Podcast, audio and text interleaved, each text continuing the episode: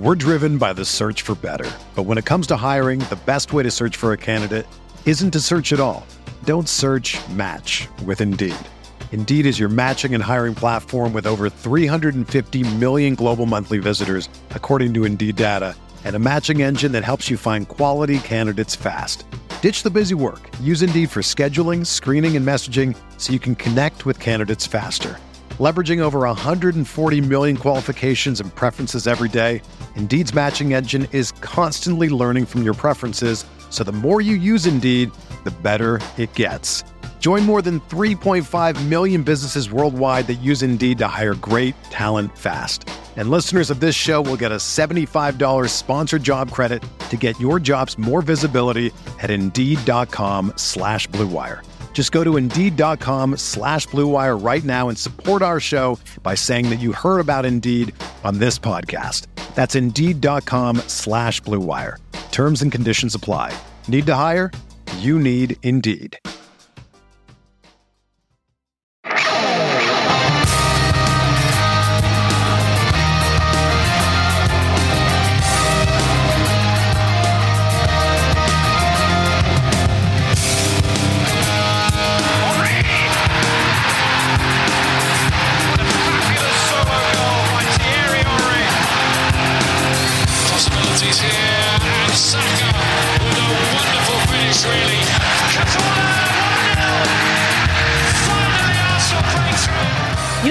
Like late August they put out the Halloween decorations at the stores, or like right after Halloween they put out the Christmas decorations? Well, guess what, everybody? It's basically January, so we're talking transfers. This is the Arsenal Vision post-match podcast. My name's Alex Smith. You can block me on Twitter, Yankee Gunner. Look, when you're sitting around during an international break, it's too soon to preview the Liverpool game. It's too late to talk about the last game. And you're like, what's anybody going to want to hear about? Oh, there's always one well you can dive into. You can crank that bucket up, and it's always full of goodness, and that's transfers. So we will try to dive into the January transfer window, a little preview of that madness, if you will, because uh, I got nothing else to talk about. But we do have a little bit of housekeeping to do. So we are going to open up the voicemail box and let you have your say on the podcast. Uh, ask questions, give your opinion on very specific topics.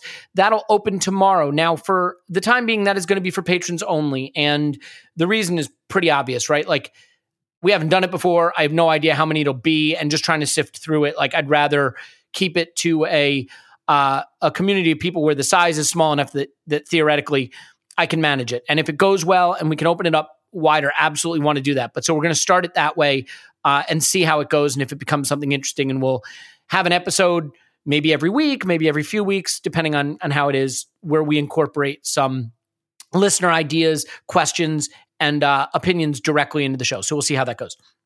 Another piece of housekeeping is tomorrow we'll have another episode coming out, an interview with Sarah Rudd, the former head, former head of data analytics at Arsenal. Uh, obviously, some topics will be off limits, but it should be a really fascinating conversation. A brilliant data analyst and someone intimately involved with uh, how Arsenal used uh, analytics at the club. Now, I do want to be clear. Of course, there will be some uh, topics there, but I still think we can get a really interesting insight into how that piece is used in the game generally and what um what her opinions on that side of the game are. So I'm excited to talk to her about that.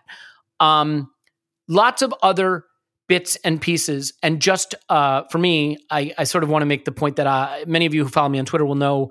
Uh, we had to put our dog down on Saturday. First time I've ever gone through that. 13 years of being my shadow, following me around everywhere I go, and it was harder than than I think I expected. And when you go through that, I know it sounds silly, it's a dog, but like in the moment, you feel like you will never be happy again. Like I felt like I'll never get over it. I'll never be happy again. This is the last time I'll, I'll ever feel good in my life. And it, just made me realize there are people that deal with that every day that, that feel that feeling. And you just, that feeling of putting one foot in front of the other, trying to get through the next day, wake up and say, I'm going to get through this day. Someone sends you a message on Twitter that makes you laugh, or a friend calls you up and says something nice. And it, it just propels you past it. And so I know a lot of people sent me messages on Twitter that made me laugh, made me smile, made me cry, but like it really helps. It really, it really means a lot. And there's no possible way to, to directly thank everybody individually. But like if you are someone who's going through a hard time or gone through something like that and and feel like, gosh, I will never, I'll never be happy again. I'll, I'll never be better. Um, you know, I, I definitely feel that in the moment and just putting one foot in front of the other and trying to to get to the next step is where I'm at. Um, and so I I hope that wherever you are, you're able to to make that journey too. So thanks to everybody. Uh, enough of that. Let's get started with the actual podcast and and the silliness of, of talking about January because why not? So Paul's on Twitter. Pause my pants. Hello, pause. Woohoo! Uh, Clive's on Twitter. Clive PFC. Hello, Clive. Hello, hello. And Tim's on Twitter. Roberto. Hello, Tim. Hello there. Yeah, it's great to talk to you, gentlemen. Obviously, a big part of what uh, helps get me through the day as well. So thank you to you guys for being here. Um, I'm, I'm sorry, my woohoo was a bit jollier than it should have been. But anyway, no, we need it. Like you need, you need, you need to propel yourself forward, and it, the jolliness is, is appreciated. So did you know that if all the electrons in your body, uh, all the atoms in your body aligned in the same direction, you would move at 2,000 miles per hour? Talking about propelling yourself forward. Is that what happens like to my tongue when I open my mouth and the words? Possibly. that might explain it. Um, so at least we know my tongue's atoms are aligned properly. Yeah. Well, that is interesting. Two thousand miles an hour would be good. I mean, think of the Mhm. money you could save on like airfare and train Oh, yeah. fare and things like that. Just get Yeah, yeah. places. Um, Clothes. clothes, yeah. Because well, wait, why? Why would moving You're fast? going at 2,000 miles per hour. You, you, but you'd be cold. Like you need, you need the protection from the elements at that point. Or don't you? would you be very, very warm? Uh, that's don't know. interesting. The friction. I don't know. It depends how what your altitude is, I guess. Um, hope you're enjoying this, everybody. This is what you get on an international break. Like this is it. This is our homage to the Arsblog waffle, the Arscast waffle that we don't uh, do at all. This is I'm why we don't do it. Yeah. it. it may be an explanation. Um, so, well, Tim, let me let me just start with you quick before we get into the stuff that you hate. Since you like the transfer stuff the least, I will let you just speak on this. You got to speak to Gabriel Clarke. We ran your interview about the um, the Arsene Wenger Invincible documentary. There's been so much content put on it about it now that I just didn't feel we needed to do a whole episode. I thought about doing sort of Right. like a movie night where we go through it. I know some people probably still haven't seen it yet, so I don't want to spoil it because I think the full streaming version comes out on the 20th of November. So maybe after that, then when everyone's really seen it, we can do an episode talking about the bits and pieces. But I'm just curious to to get your sort of 30,000 foot view, having spoken to Gabriel and having watched it, on what you think it adds to the story of a very important part of the club's history, because it isn't just Arsene's story in that respect. It does No. shine the light on some interesting aspects of, of the club in that time generally. Yeah, I, I think the most interesting aspect of it is actually the the Arsenal um, bit of it because I guess the Arsenal bit of it we we all know uh, we all know very very well, um, and obviously like I'm not sure there is any additional insight that you can give there, albeit he does kind of I, I think this was fairly widely known, but um, well maybe not that widely known, but you know that Wenger offered to resign when David Dein was um, unceremoniously ousted um, for being a bit of a bastard, and and it, it kind of. But I don't think Arsenal's ever really gone fully public on that, and and I actually thought that when they touched on, you know, the end of his reign, as it were, I thought those were the most interesting bits, and just hearing him say things that I've never heard him say before, like I should have delegated more, and maybe I should have gone earlier, maybe I shouldn't have, I don't know, but I, I guess the first time that I'd really heard him express those regrets and that perhaps some of the criticism he was getting at that time wasn't all misplaced. and Yeah. yeah, uh, to be honest, like I still. I mean, I said to Gabriel in the interview, like I, I needed like a Wenger detox, and I still think he has his part to blame in it all becoming so toxic at the end. Like he really should have gone. he really, really should have for everyone's sake. And there's a little bit of me, I have to be honest, that kind of resents him, um, just a little bit for that. For you know all of that. I, you know, it's not him that was being toxic, but once it gets to that stage, you have to go. You have to go. And the club wasn't brave enough to do it. And I, I kind of resent him a little bit for not for not doing it and making those last couple of years really not very fun.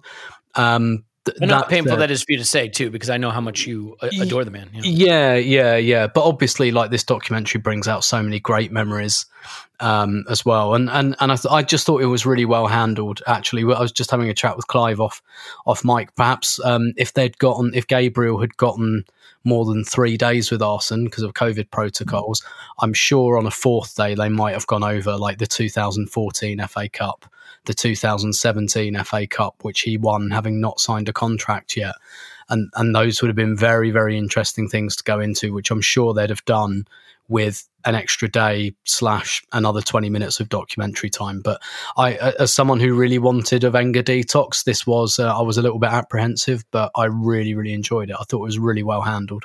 Two short answer questions for you. One, I came away from it with the distinct impression for the first time that I don't think it's impossible that Arsene will never come back to Arsenal. Mm-hmm. I I don't see that changing. There Mm. there feels like a stubbornness uh, of the emotion there that he will not come back. Do you think that that interpretation is justified? Could be, yeah, and and I I hadn't really thought about that, and and actually I quite liked um, Arteta extending the olive branch because I do kind of think there has been enough distance now. It's two managers, it's three and a half years.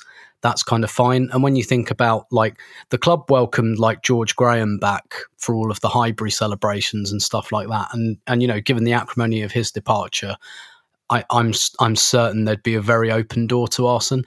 I really hope it happens at least once. Like without getting too maudlin, I, I hope he doesn't uh, like. He's a, he's a very, as you see in the documentary, he's still an incredibly healthy, fit man. So hopefully he's got a lot of road ahead of him yet. But I would hate for him to never come back. I would really dislike that.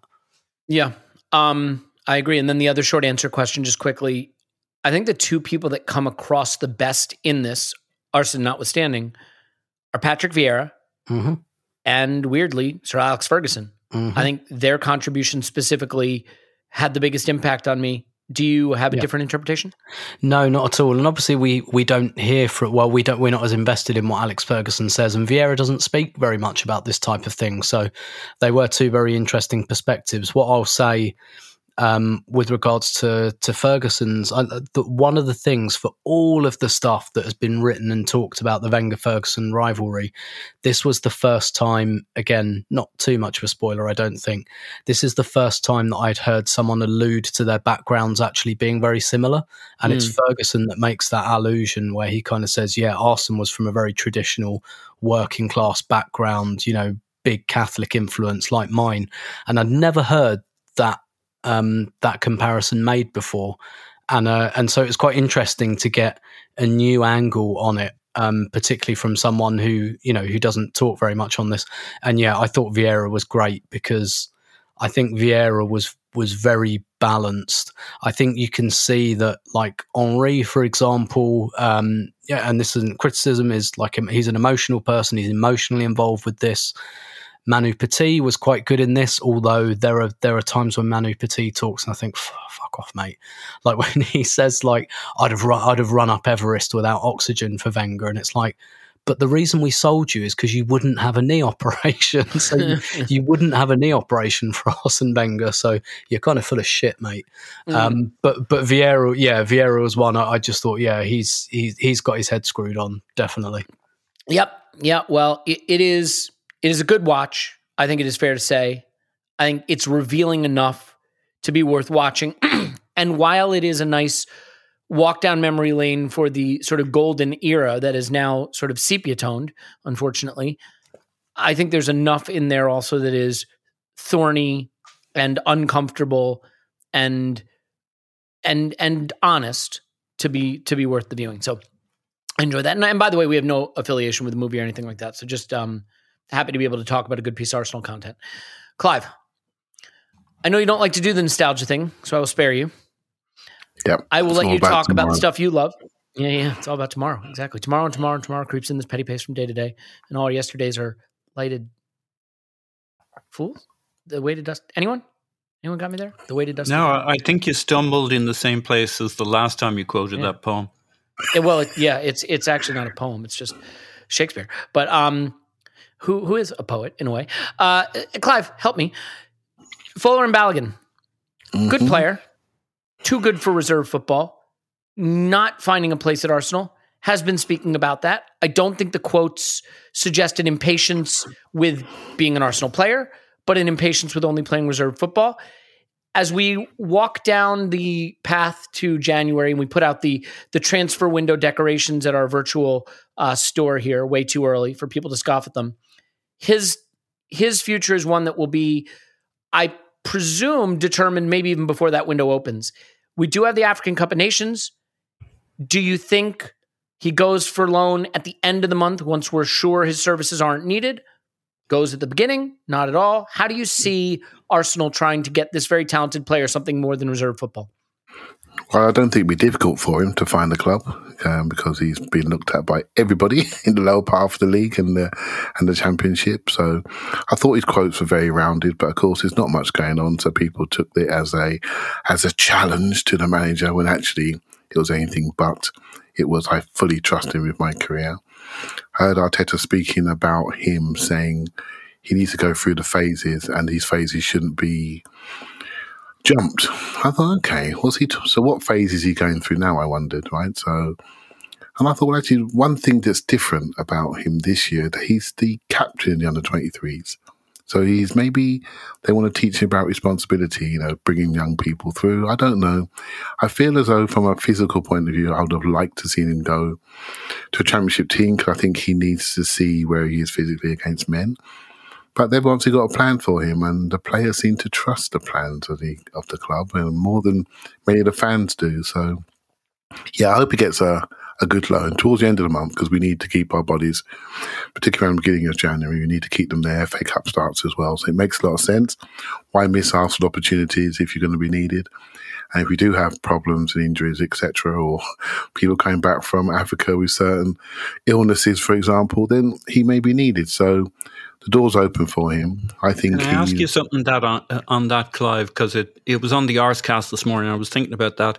Um, like I know it's in our interest to keep him till the end of the month, but like the loan window, if if we're sending him out for Balogun, like the loan window's so short. If he actually wants to become a starting striker for somebody, that January, like moving Jan one gives him a way better chance of getting himself in the frame uh, when you've only got like a three, four month loan or whatever. I mean, Yep. th- it's unlikely he's going to go to a club. We saw it with Leeds, right? Just because we send off Eddie to Leeds does not mean he's walking in there or he's their first striker. So uh, wherever he might go, he's got to, you know, fit in, become part of their culture in 30 days if he wants to do anything February 1. I guess that was my question to you, given you know, Yeah. given you know how these things work. It's um, it's very hard to put. A, you, you could be absolutely right, Paul. It'd be very hard to sort of say what's right or wrong.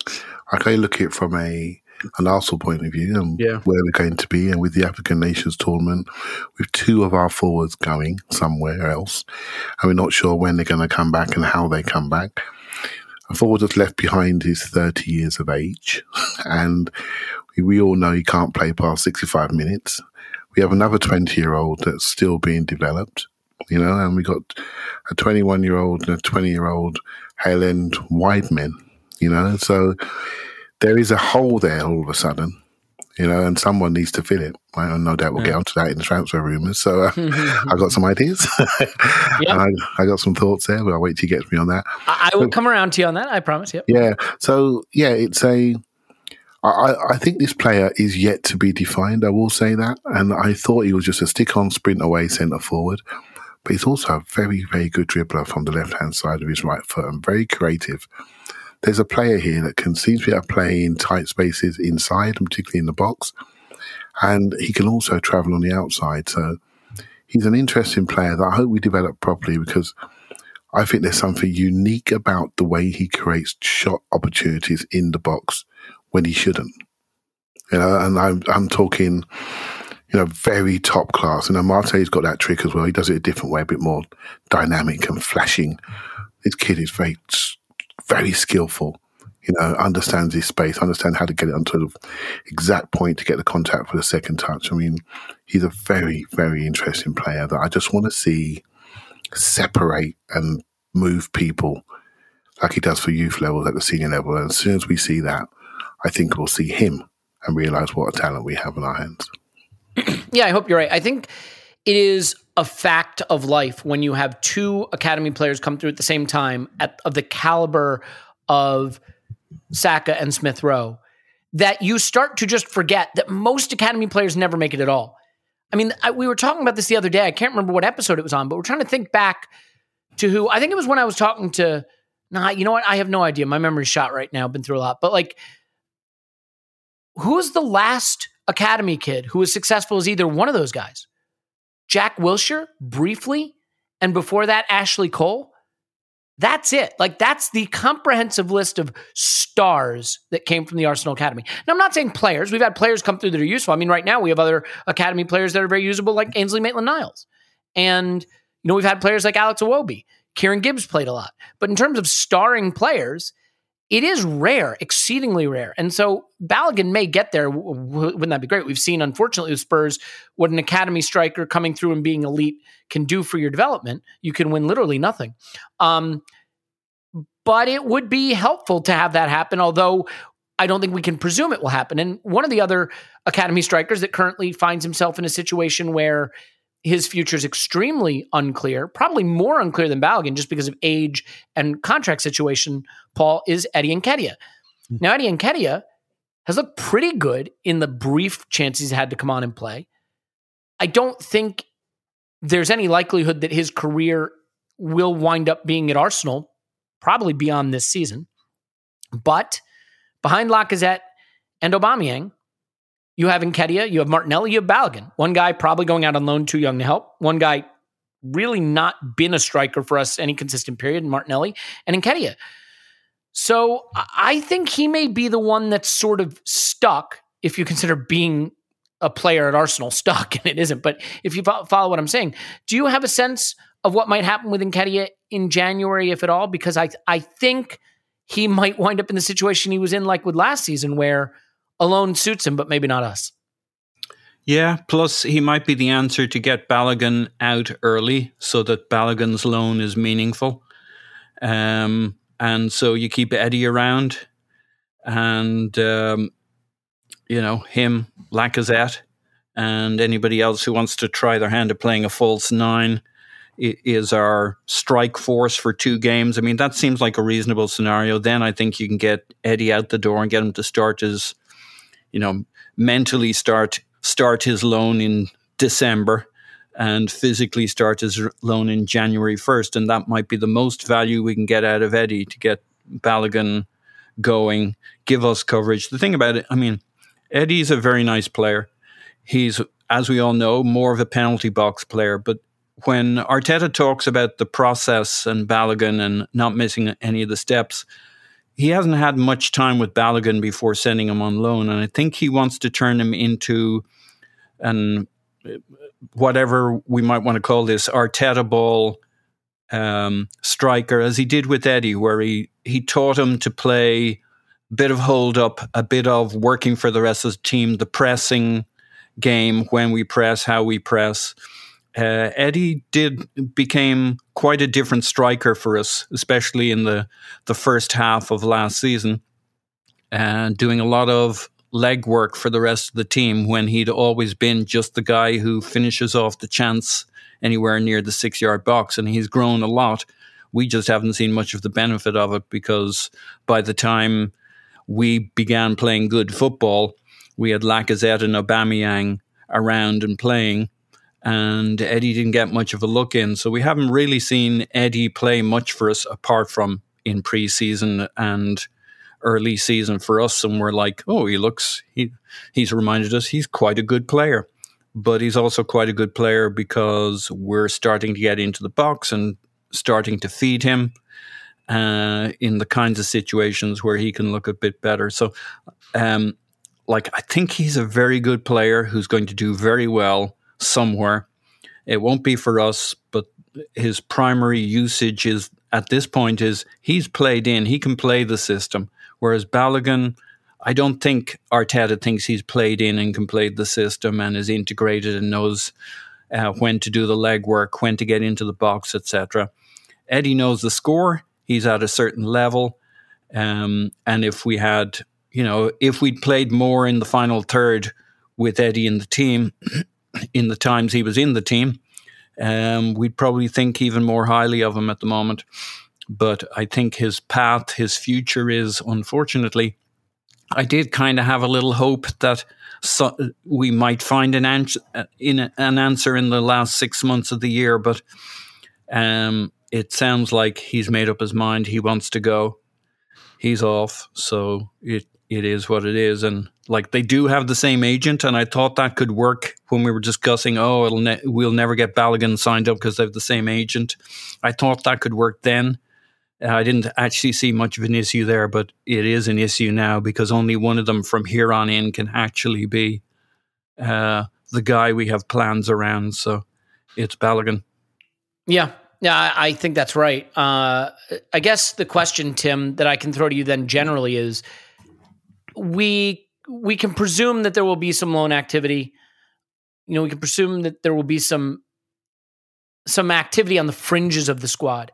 I'm curious if you think there will be any surgery, any real movement in or out in what we would consider the more core areas, a potential first 11 ish type player in, or, you know, first 14 or 15 ish type player out. Because interestingly, January, I mean, it's not like Arsenal doesn't have a history of doing some significant business in January.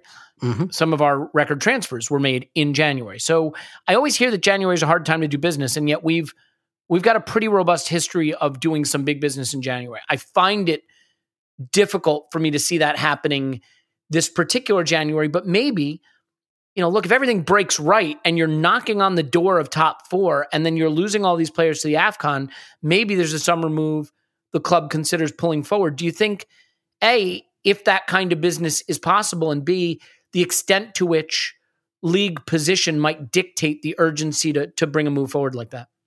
Yeah, I, I don't see it to be honest, and the reason I don't see it is because Arsenal signed six players this summer, Yeah. and I can't imagine that they left their cupboard too bare in what they think they need for this season. We all know next summer the, the striker situation will loom larger, and I can imagine that that's going to be numero uno, um, priority wise.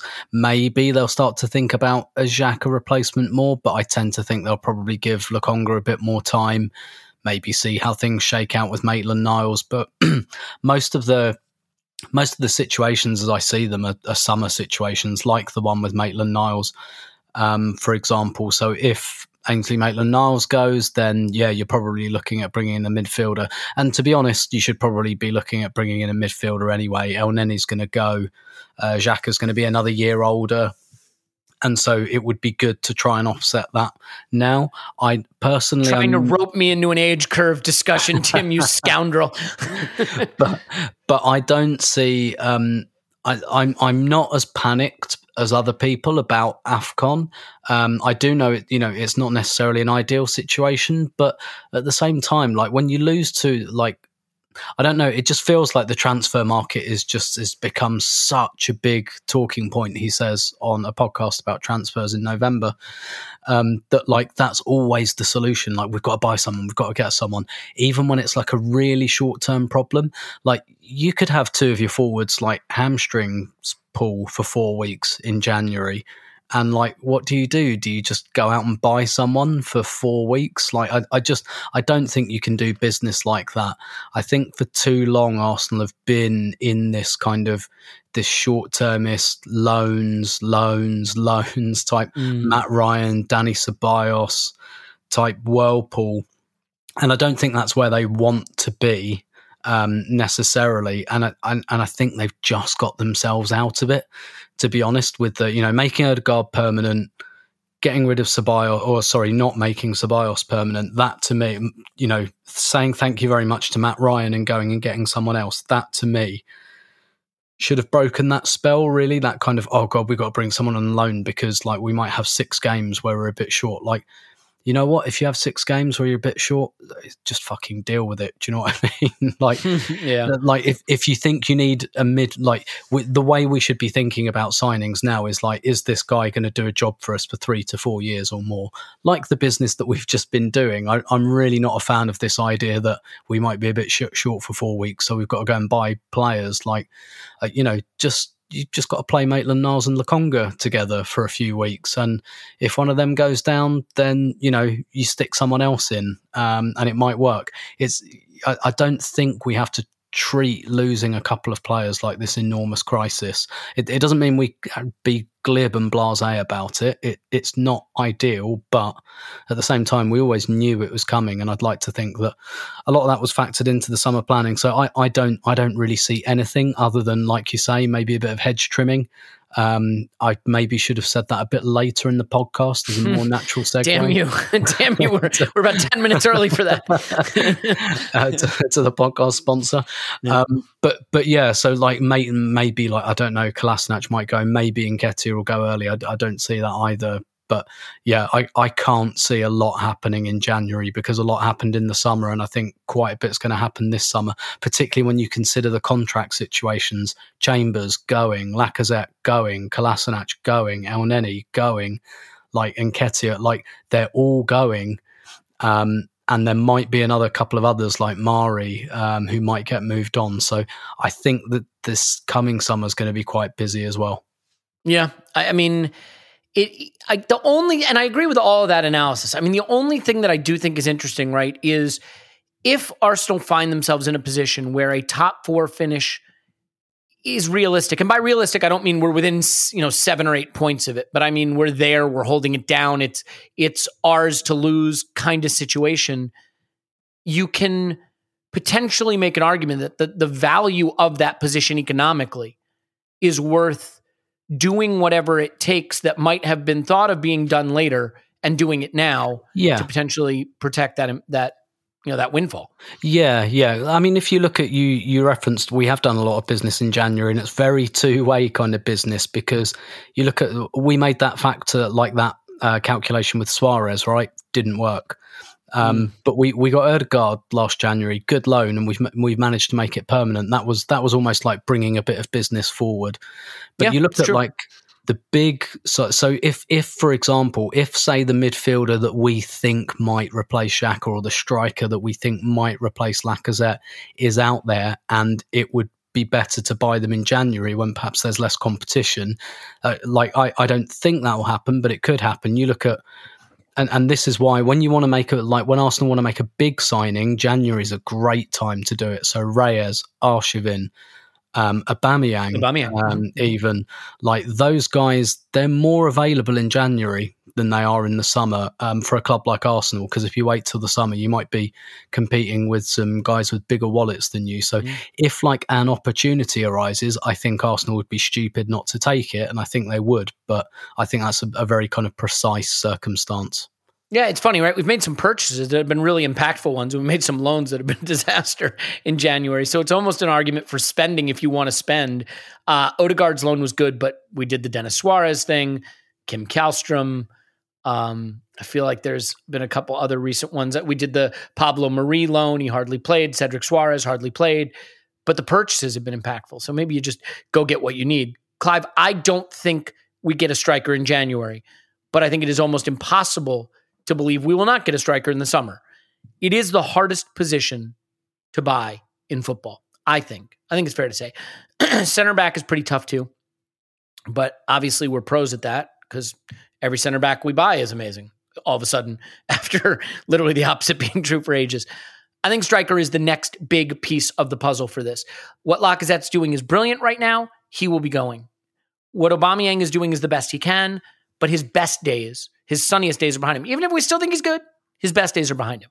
So it, it is a situation where we have young players who maybe can solve it long term over time. We need a player who can step in and solve it pretty much right away at a high level. And that, that is a really hard slash expensive thing to do. I know you have thoughts on who it should be. There have been links to players like Vlahovic.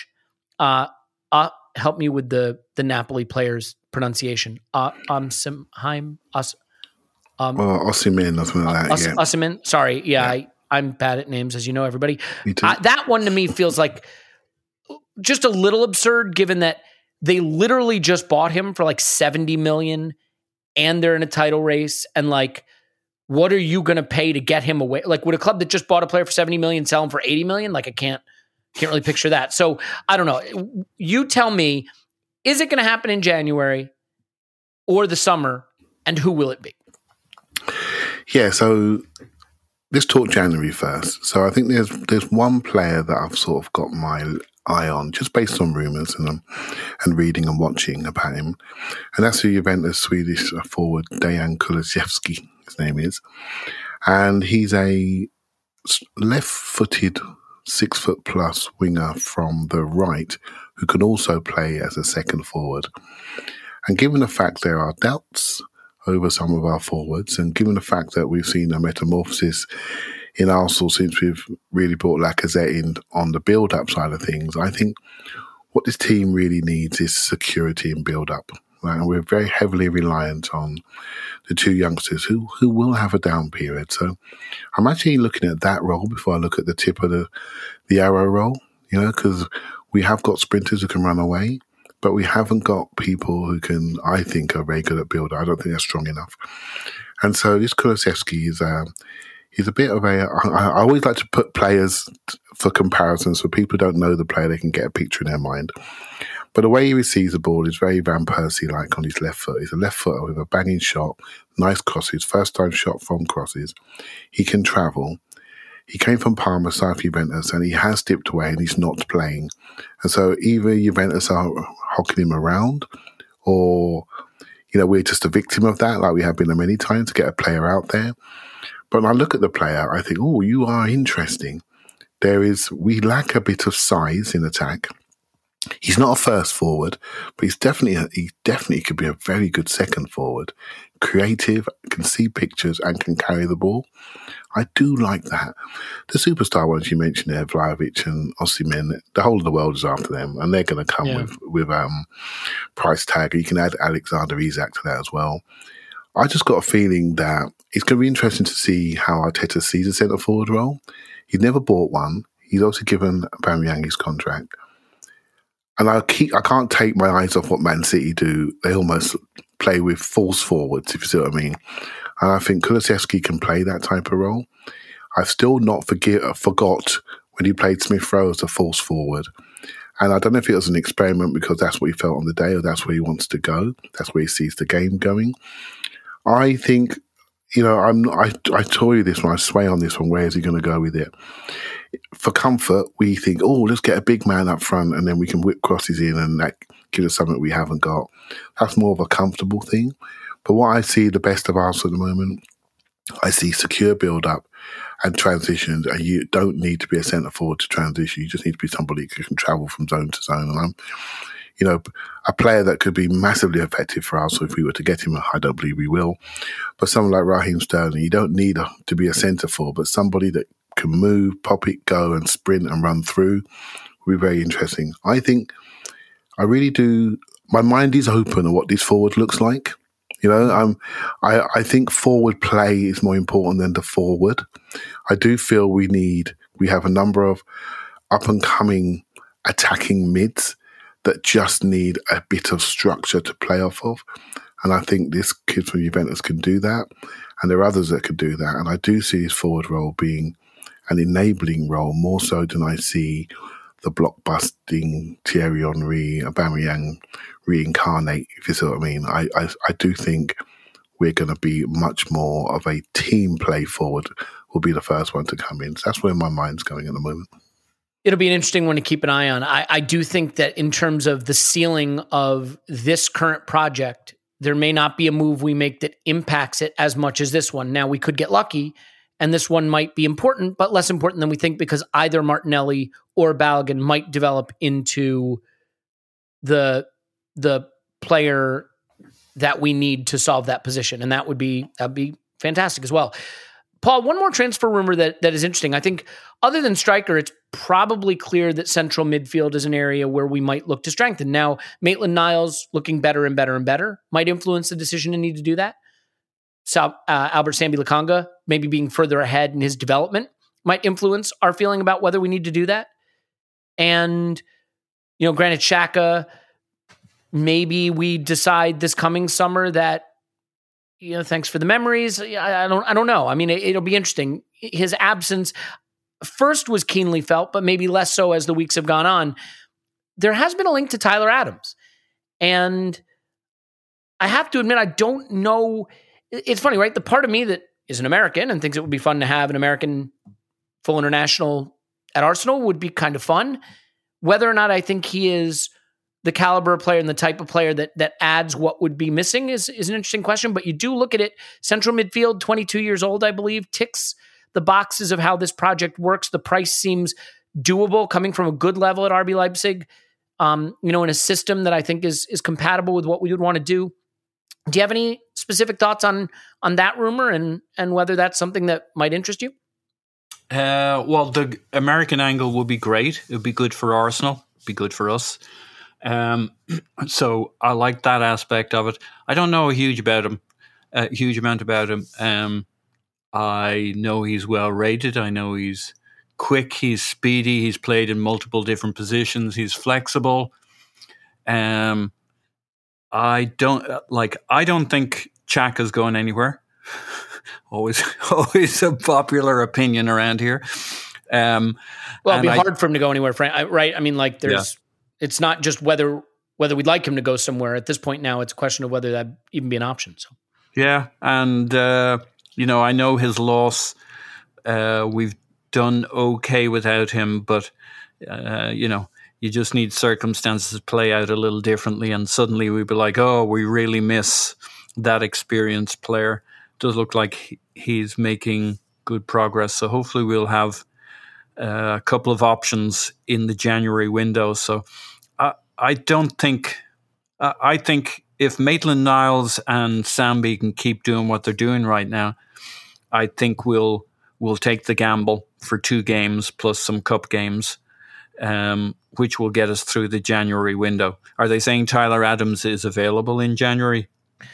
You know, I, I it depends on who's saying it and how and the kind of level of clicks Yeah. they're looking for. So, you know, I'm, I'm reluctant to put any stock in it, but there's enough places reporting the interest that Yeah, I'm still hanging on for the Ceballos rumor. Yeah. Um, because like yeah, I know, he- I know, I know you love that one. I don't see it happening. I got the shirt. He knows Clive, us. Clive we will know never him. forgive you for He's breathing playing. that into existence. Yeah, we only need him for a few games. Um, but uh, I, I, my guess is if the player we really wanted was available in January, that's fine. I remember Edu saying that this window was a bit gone, was a big window, and that next summer we would look at. I think if I remember it right, it was something like two or three players. And it just reminds me that they probably have a very clear plan of who they want and when they want them and they hmm. want to build carefully. And like, I'm not saying this guy isn't a great profile. I just, the chances that we're going to do it in January, that he was the guy we're looking for and that he wants to come here, I guess you can be skeptical about every rumor. I think we'll try and make do with what we have for the January, though the, the midfield is is really sparse. I guess it depends how healthy everybody is. You know, we're we're going along thinking we have three three midfielders maybe going into January, but that can change quickly too. So it depends, but you know, you can always get a loan. Yeah. Well, uh, Tim, do you have a specific thought on that rumor or the midfield? I, I think. Do, well, firstly, would you agree striker and midfield are the areas that will next be addressed, probably in that order? And do you have an opinion on the priority of them or the the importance of of getting those specific ones right in terms of the next step we want to take? Yeah, so I think um, I think striker is excuse me. I think striker is the most important one. Um, but but yeah, midfield that's that's coming um, as well. Not least, you know, Maitland Niles will probably go, I think, and Elneny will go. So even if just for backup purposes, but I think what we should really be looking at in central midfield is looking at that that Xhaka um, level replacement, really, um, and then you maybe by another young guy. I don't know. Certainly, someone um, in their mid twenties at least, and then and then you say to Lokonga and and other um, right fight to the death for that spot. Um, but I, I do think the striker is the most important one. I, I also think it's the most fascinating one, just because, as Clive said, um, I think we, we Arteta hasn't bought one yet because I mean he he inherited a 172 million pound forward line that just doesn't work together. Mm. And there's an element of having to wait that out a little bit. And we've got a couple of young players who are having to wait that out a little bit. When you say the number, it's eye water because Yeah. 172 million. I assume you're talking Lacazette, Aubameyang, and Pepe. Yeah. And Yeah. I think I'm right in saying we did the entire summer rebuild at that cost, Yeah. right? And yeah, you look at the difference in future impact possibility. And again, it's really early. The early returns. I mean, like Aubameyang was very, very good when he came in at first, and so was Lacazette. And so I, I don't want to hand wave the talent we got with that price, but wow, like your money can go a lot further together. if you spend differently. yeah. Yeah, yeah. They, I mean, they don't work together, and and I think Pepe's a really interesting one because I think I've said this before. I just can't see any other scenario than him, you know, seeing out his contract for the next two years. I don't. I'm, I'm not convinced there's a club out there that have got uh, that have got the money um, and that will take a punt on someone like that. Like teams don't really take punts anymore. Like teams are getting smarter. Um, I was listening to an interesting discussion about managers today, and um, and you know people were talking about Frank Lampard and kind of saying, well, you don't want to be too choosy about your next job because you know there's reports that he's turned down Norwich and he's turned down Villa, which is well within his rights to do. But you know they were kind of saying, well, there's not that many jobs that come up, and eventually you get, you're going to have to take one, but you kind of got to take the right one as well. Um, otherwise, like you, you you're you're in that kind of zone where you might get forgotten, but at the same time, um, you might take the wrong job and therefore be kind of cast aside forever. So it's it's quite complicated. But e- even like uh, someone said to me, "Oh, maybe Newcastle will buy Pepe because that's like that's the big thing now, isn't it? Everyone's unwanted players. Oh, Newcastle will buy them, and it's like, but they've already got St Maximin. so like th- that's arguably the one position where they're actually sorted and have no immediate need to upgrade. So um, yeah, that, Pepe, that's a really interesting one for me. And um, I think quite an interesting thing is I, I don't see how we can have Pepe and Martinelli um, at the same time. And so I'll be interested to see maybe in the second half of the season who gets some of those opportunities. Um, Yeah. when they come up, because one of the things Arteta's done this year that I've liked is that he has like drawn this line in the sand and said, right, these are my guys and these aren't my guys. So you know, last weekend when there's a choice between Elneny and Maitland Niles. I mean, Maitland Niles probably doesn't have a future at Arsenal either, but he's got more chance of having a future at Arsenal than Elneny, and therefore you're in. Like I, I've liked that. I've liked that kind of, you know, before that Arteta I think was taking some short term decisions. Um, with some of his team selection, but but this year there's been a change, and and he's put some faith in guys who who are going to be his guys for the next couple of years. So um, it will be interesting, I think, to see maybe who gets those kind of um, those opportunities between Pepe and Martinelli, and, and I think it might tell you a little bit of how he about how he sees Martinelli. Yeah, well, I, that that to me is fascinating because Martinelli is either a sensational talent who could be a solution at striker, or he's a wide forward who's going to have to battle his way in, or he's a player that's just not going to happen for at Arsenal. And I feel like some way or another that that question of of what Martinelli's role is, what his future is, how we will integrate him or not integrate him, what his ceiling is. I feel like the time is really coming where we will get a much clearer sense of that. And it may be during the African Cup of Nations run. It may be the January to end of season run where we don't solve the striker issue and he gets opportunities there. But that that one is I think so many people have so many strong opinions on that. And it is the way it is. You know, talking to David Hartrick last week about um, you know, just about how it goes at, at at these clubs. And he made the point, look, if you're a Premier League club, it is just life, and you have to expect it to be life that there are going to be players in your position who are good enough to keep you out of the team. And sometimes I think we tend to be precious about the players we like and say, oh, if all of these things were just going right, he'd be the star. But you know what? You have to make your own fortunes at a big club. And and now is the time for Martinelli, I think it's or at least it's approaching for for him to make make his star rise at Arsenal. So and I hope it happens because I, I think the ceiling is there. Clive, you wanted to weigh in on the midfield thing, though. I don't know if Tyler Adams is your cup of tea. I don't know if you think we will do something about midfield right away.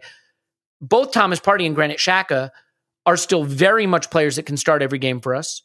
And both are players that, in, in one instance, in the pretty near future, I think, and the other in the not too distant future, will have to start to be moved on in terms of their prominence as, as sort of a first choice. We've seen a glimpse of what can be a solution there with Sambi Lokonga, with um, Maitland Niles, kind of surprisingly. Maybe Odegaard a bit, but I definitely think there is one more piece to that puzzle. Do you think it's Tony? Uh, Tony, if it were Tony Adams, Well, there'd be a lot of things I have to say about that, but but Tyler Adams, I think, fits the project more than Tony Adams at this stage. So, do you agree with that, or or do you have other another direction you prefer to see us go? Yeah, there's a Tyler Adams one. Uh, He, he came up in the summer as well, and um, I think Mm-hmm. It seems legit. Would you agree with that? That the, the links seem Well, it seems real. He's I don't know why he's come up and why keeps coming up. Um, I believe the manager he has now is a US guy. Is it Jesse Marsch is his manager? Mm-hmm. And I think you know why I, I couldn't see him leaving when that's somebody that he knows, and he sort of um, he profiles similar to Kante from a midfielder profile FB ref job. Do you know what I mean? He's a bit of an Yeah. energetic go presser, get around the pitch. He has played right back, and so people immediately think, oh, he's going to be the right back cover as well, and he can play centre midfield. But all the people I speak to online, you know, from the US say, nope, he's a centre midfielder. You don't want him playing right back too much. That takes away a lot from his game to see him as a centre midfielder. So on paper, it all looks good because he's a bit more of a, uh, a go get it six, you know, engaging six. He's not really a standstill play through me like Xhaka's tile six. So energy is his number one thing. And I've, I think he's an interesting one, but I think the price will be decent and it needs to be something where he really wants it, and I'm not sure so sure about that at the moment. There is one other link that's quite interesting. I'm just, you know, again, just from reading and and looking and listening. Um, Denis Zakaria, who's a Borussia Mönchengladbach, he's a player who is Swiss international centre midfielder, very much a progressive carrier and a tackling centre mid, just quite flexible. He can play inside and he can play a little bit wider as well you know, tall, athletic, very fast, very quick into a challenge, and he's on a free transfer in the summer. I think that's interesting. You, mentioned earlier about bringing something forward.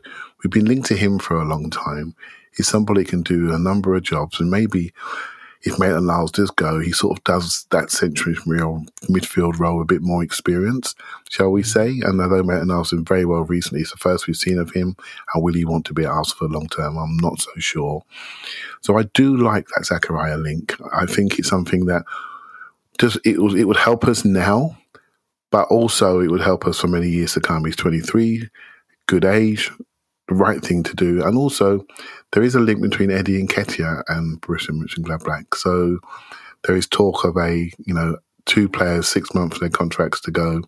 There's talk a little bit of a you know it may suit both parties. So again, I've only read it. I've got no contacts, um, but I think that's an interesting link. So I've been a bit more realistic with January with the two people that I think that we are linked to in Zakaria and Kulusevski. I think one's not in the team and is a project as a forward and he's a post up forward that can play wide and inside. I think that's the flexibility that we need. And you have a centre midfielder that can play either side eight, can do a, a good up and down athletic athletic role, pressing role, progressive carry role, better than a Joe Willett could. You know, he's that type style of player. So interesting ones to watch. They're the two that I'm sort of looking at with a half an eye on. When said it. Well, that's interesting to me. I look, the real likelihood, and I hate to burst everybody's bubble, is that the players we got are the players we got, and that's what we're going to have for the rest of the season. I don't have a problem with that. I think we can absolutely go to battle with these players, and I think they're good enough. The question is, can we get through that AFCON period unscathed? I think there are going to be a lot of clubs that have that same question. The problem is a lot of the clubs that we want to battle with maybe are clubs that are better resourced in some respects. You know, like like if a Manchester United needs to strengthen, they can. I don't know that that they need to in any position other than coach. Um, we'll see. We'll see how it shakes out. I want to take a quick break to tell you about uh, our podcast daddy. Our podcast daddy is Blue Wire. They host this podcast and they put on other podcasts. Now, look, the only podcast you are required to listen to is this one. Every single episode we put out, twice preferably, if you don't mind, but once will do. But they put out other great podcasts. And I will tell you that in 1995, Cal Ripken Jr. broke Lou Gehrig's consecutive games record uh, for, at 2,130 consecutive games played. It was the year after the Major League Baseball went through a players' strike. So they'd canceled the World Series. Baseball was dying. Like the whole thing was a mess. And his streak captivated this country and really parts of the world. Uh, brought baseball back to prominence in this country, at least for the time for the time being. Um, Cal Ripken Jr. was like on the on milk cartons and Wheaties boxes, and he was just the face of hard work and goodness. But below all of that, there are a lot of rumors about how that streak stayed intact. Rumors about um, uh, about things that happened at the stadium, power outages, salacious rumors of uh, relationships that will were kept under wraps. Uh, all of these rumors have always sort of been there under the surface of this this incredible story that that captured this country at least. And well, there's a podcast about it. That's where all this is going. Mac Montandon and Sam Dingman, two good friends and seekers of truth, uh, Baltimoreans, I think you might say, they they wanted to get at the layers underneath this story, the rumors underneath it, and explore it in more detail. And they've done that on the new Blue Wire podcast, The Rumor. They attempt to unravel the wild 24 year old story before it unravels them. Because, and this is my favorite part, if their investigation reveals that it's truly true, the rumor would change the way we think about baseball. Okay, that's fair. Reality, big if true, and the very nature of how myths are made and destroyed. So, no biggie. Yep, that's what they set out to do. Find out if they did it by listening to the rumor on Apple Podcasts, Amazon Music, Spotify, Stitcher, or wherever you get your podcasts. Clive, satisfactory? Yeah, not too bad. Interesting. Yeah, yeah. Look, I mean, everybody has different interests. If that doesn't interest you, I guess you will not be listening to it. But if it does interest you, you may listen to it. You could at least listen to it to find out about that salacious rumor uh, about the relationship thing. Anyway, uh, enough of that. Paul, well, we're we're gonna shift gears here in a minute, and and we'll look at the Liverpool game um, Thursday because I, I think it's just maybe a little bit too early. I'm just curious. The England team has come out. Ramsdale, Smith Rowe, Saka, all starting. Look, it's San Marino. okay, lads, it's San Marino. But you know, I, I imagine Benjamin White won't be far behind. I have to admit, even though I have no connection to it, it makes me happy. It gives me a sense of pride. There's surely something good for Arsenal, even if I can't put my finger on what it is exactly about this development and these players sort of ascending to this level all together all at once. Yeah. Uh, it's great. Uh, there's a few good videos you can track down on the YouTube channel for England that'll show our young lads there. um, and what struck me, a few things struck me from that.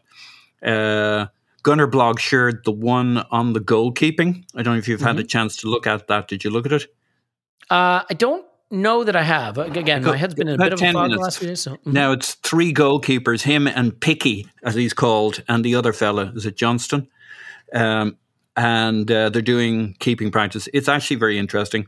But what struck me at the end of that was Picky's in trouble because Ramsdale is really fucking good. When you look at the eye catching saves of those three keepers, it's like, holy shit, that thing he did against Leicester, he's a superstar, Ramsdale. Absolutely eye catching saves in practice. So that was the goalkeeping one. Then there's a couple of ones with Smith Rowe um, or the overall crowd. And what really struck me with Smith Rowe is he's a very, very young boy.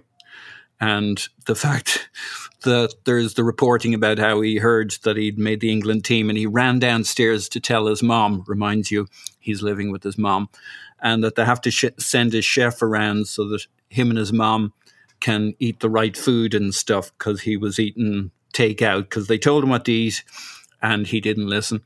And, uh, you know, he's just a kid. Now, on the plus side, he's a kid who's wired the right way like he's a good kid so he like there's kids and there's kids but and this guy's this guy's very young i think in a way that saka isn't young smith rowe is but you see him in with the england crowd uh, you know on exercise bikes bes- beside harry kane and stuff and you, you just know he's like he feels like a kid and these guys are like these these adonises these these fully grown men and like um, I just get a sense that this is going to do him a tremendous amount of good to be in among that team. And when you look across the team, I mean, the England team is absolutely phenomenal these days in terms of the talent there.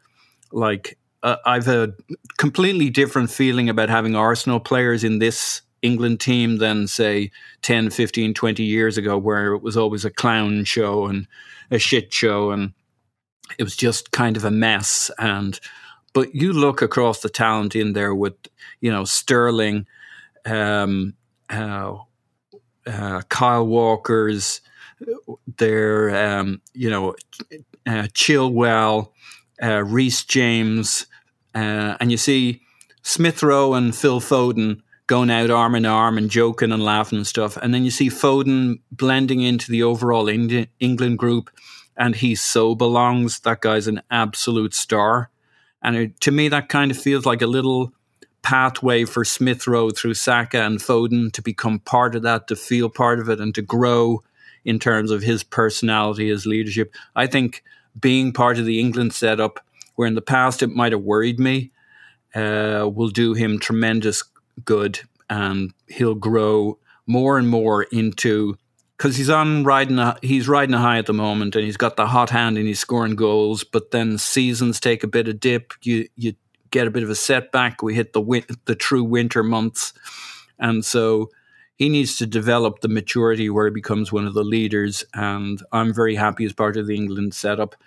Uh, Ramsdale is going to be, he, he probably won't get there before the World Cup, but Ramsdale will become England's number one unless some other young gunslinger comes through who's even better, quicker, faster than him.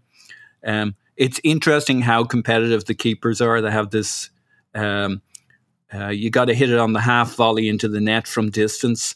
And Pickford goes ape shit when they rule out his because because he thinks he got it over the line into you get it got to get it into the net without uh, hitting the ground beforehand and like he's bitching about it for five minutes while they're having this competition between the three keepers so that's quite uh, uh I'd go and check it out. I found it found it pretty int- engaging and interesting, yeah, even well, though it's keeper saving. Ramsdale, I think, is going to power through after the World Cup and take that spot. He's he's phenomenal. Yeah, the the last spot that's going to be taken is is Benjamin White. I think gets in there too, and and watching that whole thing go will just be fun. So Yeah. let's let's shift gears for a minute, Tim, before we get out of here. We're approaching the uh, the home leg. I, I, it's not really leg. The the home tie. Uh, Arsenal Barcelona. Arsenal women versus Barcelona. Mhm. The away fixture didn't go great, but this is this is going to be a fun thing. I think for for everybody involved. And I was sort of just curious, so I went to look for tickets today. And as far as I can tell, it looks like this thing is almost sold out. Uh, no, Is- is it's that possible? n- no, no, no. It's because they're selling uh, one block at a time. They're selling okay, Basically. so that's Yeah, good yeah. because because what I wanted to say is, I think there's a chance to make this a really special occasion for the club, for the players, for the fans. I mean, you can get tickets for twelve pounds for adults, Mhm. six pounds for for kids. I mean, it is it is going to take place at eight p.m. UK time on December 9th. You want to sort of tell us the the build up to this game, the importance of this game, you know, why it might be one for people to to take the chance to to go actually go to the ground and go see it, and where we stand in the, in that competition right now. Yeah, absolutely. So in you know in Barcelona, you've got the best and most dominant team in Europe um, at the moment, possibly the best women's side ever. Um, they look stronger to me than even the Lyon sides that were dominating until recently, and Barca are the ones who really stopped that dominance. Um, they are the the kind of I guess the the slightly interesting thing here is that like women's football at the moment is on a curve um, with men's football, but maybe like a, a decade behind in terms of the way Barcelona women play. It's very, very similar to the way that Barcelona men played under Pep Guardiola uh, when he came in. And the team has been built in a very similar way. It's largely academy graduates, and some of them have been, around a little while. Um, and they've been playing together for a long, long time, and they've just got this absolutely formidable one touch style of play. Um, but the other thing is that the way in which they vary things up is they also have a couple of wingers who can just beat fullbacks for fun. So they've got lots of like passy, short combination midfielders, a couple of wingers that will roast you on the outside and beat you for pace. And then they often play up front with uh, Asisat Oshoala, who's who's a very like Drogba-like uh, figure as a centre forward, uh, runs in behind very well, uh, target player as well. So like they've just got lots of different ways to score goals against you, and they're they're quite something to watch. Arsenal, um, obviously, Arsenal are aiming for that.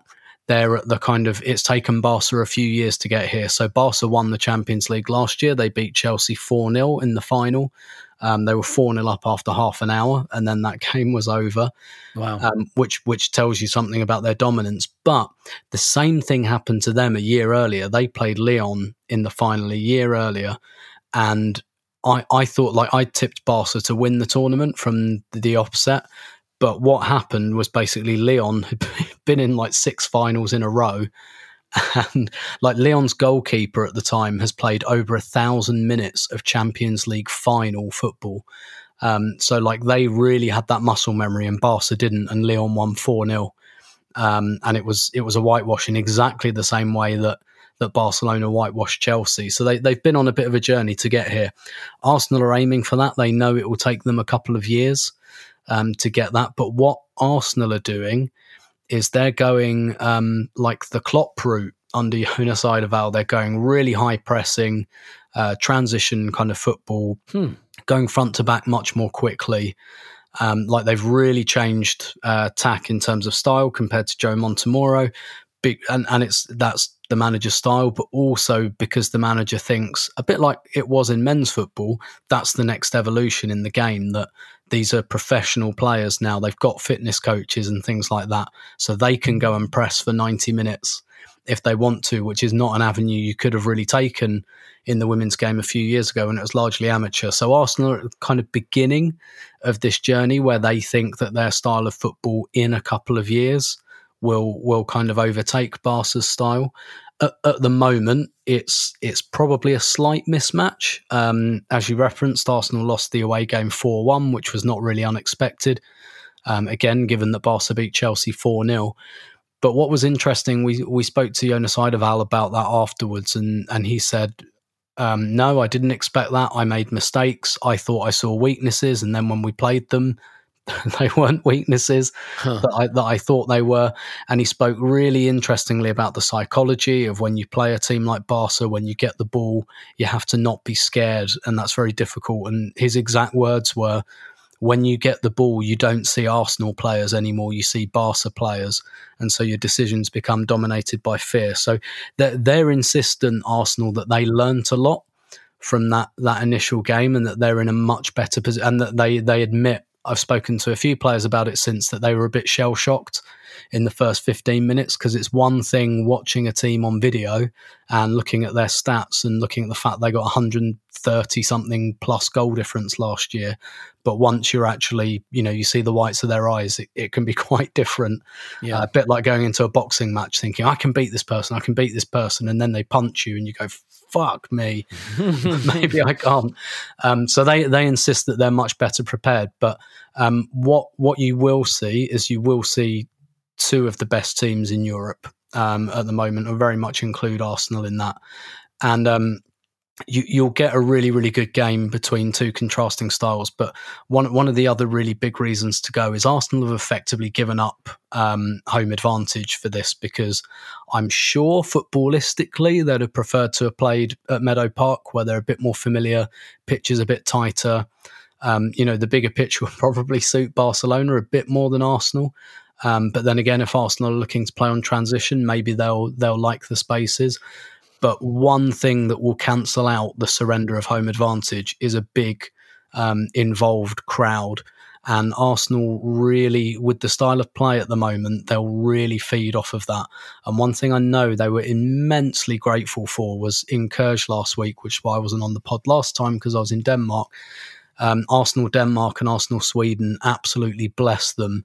Did a really, really great job of promoting this game in their respective uh, supporter groups. And there were 500 Arsenal fans behind the goal. And it really took the players and the manager back to see that kind of support. And because they're trying to play with so much energy, um, you'll see Jonas Eidevall on the sidelines. He's again Klopp like, very animated, and he says that's because he wants his team to have energy, and he doesn't really do tactical instructions from the sidelines because he says I do that before the game. At the game, the way I can make a difference is to give my players energy and encourage them and basically be a bit of a nutcase. So, if, if you can get fans doing that as well, I think that would make a massive, massive difference um, to to Arsenal. But nevertheless, I like I hate to say it, but also Barca are, are a big selling point here. go and watch them. Um, they're amazing, and they don't play in England very often. Just go. If you can go, go. Have a drink, bring the family. The tickets are cheap. It's Arsenal Football Club and they need you. And to think what it would be like to have that stadium even sort of full. I mean, we saw what Emirates Stadium doesn't it doesn't feel like Fortress Emirates all that often, but it can. And it's ironic because it was Barcelona coming to the Emirates when Arshavin scored the famous goal and I realized, look, it was the first leg of a tie we wound up losing. That's a famous night. That's a memory we'll all I think have for a long time even though it was, you know, ultimately not a, a success, but I think it would be so exciting to see a full Emirates supporting Arsenal women, showing the class of our club, showing the support we have for anyone who pulls on the shirt, showing the support we have to just beat frickin' Barcelona any chance we get. And I realize that's not the likely outcome. Tim, I mean, I, I know you never can predict what's going to happen with the draw, but it's also not beyond possibility that this could be a, a final preview. Is it, is it possible? It it could happen. Yeah, it could happen. Um, essentially, but I mean, Chelsea, Lyon, PSG, yeah. maybe are those the teams you're looking at? Yeah, yeah. What what what you've got basically is you've got Barca kind of out on their own, and then yeah, there's that cluster of teams. Probably I mean, PSG just lost 6 1 to Lyon actually this weekend. Um, they, have been weak. Uh, Lyon did the. Well, they, had, they had a scandal in their ranks. We won't go over it, but. Well, yeah, yeah because it's subject to, to, legal uh, proceedings. But uh, kind of what Lyon did, because PSG actually won the league in France last year, the first time in, I think, over a decade that Lyon hadn't won it. And Lyon went and uh, Bayern Munich to them and bought three of their best players. Um, so Lyon are going to win the league again this year. But like Lyon, Chelsea, Arsenal, they're uh, Wolfsburg are not as strong as they used to be, but still strong. You'd put those four teams kind of together and say that any one of those could probably be finalists. The advantage Arsenal have got is by being drawn in Barcelona's group, they can't play them again till the final. So, you know, Arsenal should go through in the group in second place. Um, and then you know, look, they'll, they'll get they'll get a difficult draw after that because they'll play a group winner, but but a draw they can win. Um, so they they could, they very much could. It's you know, there, there's there's a fair to decent chance um, that that could end up being the final, but you know, Arsenal would have to beat someone like Chelsea or Lyon to make that happen. Wouldn't that make it even sweeter? Well, I'll tell you, yeah. I hope people will go, and and maybe what we'll do is we'll give away a couple tickets, working on some things where we can can help encourage you to be there.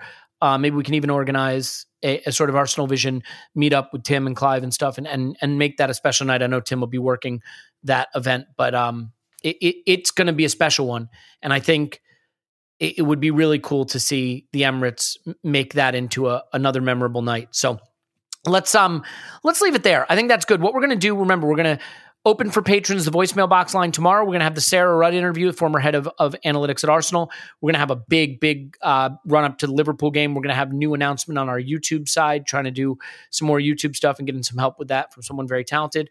So lots of lots of good stuff uh, to announce. But I think over the hour mark, and it's it's very uh, interlully, and we've got the Arsenal players going for England. So I know Clive's only 10% invested in this at this point. So we should say goodbye. Clive's on Twitter at Clive PFC. Thanks, bud. Thank you very much. Smith Rowe or Saka scored yet? I'm not watching. I'm dedicated to the podcast. Paul, yeah, yeah, liar. Paul's on Twitter. Pause my pants. Thanks, pause. Woohoo. Tim's on Twitter. It's Roberto. Thanks, Tim. My pleasure as always. My name is Elliot Smith. You can block me on Twitter, Yankee Gunner. Love all of you so much. So, so much. Can't tell you how much, but it's a lot. And uh, hope you'll be here for all the good stuff. More tomorrow, more the next day, more the next day, more the next day and then we beat Liverpool, and it only gets better from there. We love you, and we'll talk to you after Arsenal 10, Liverpool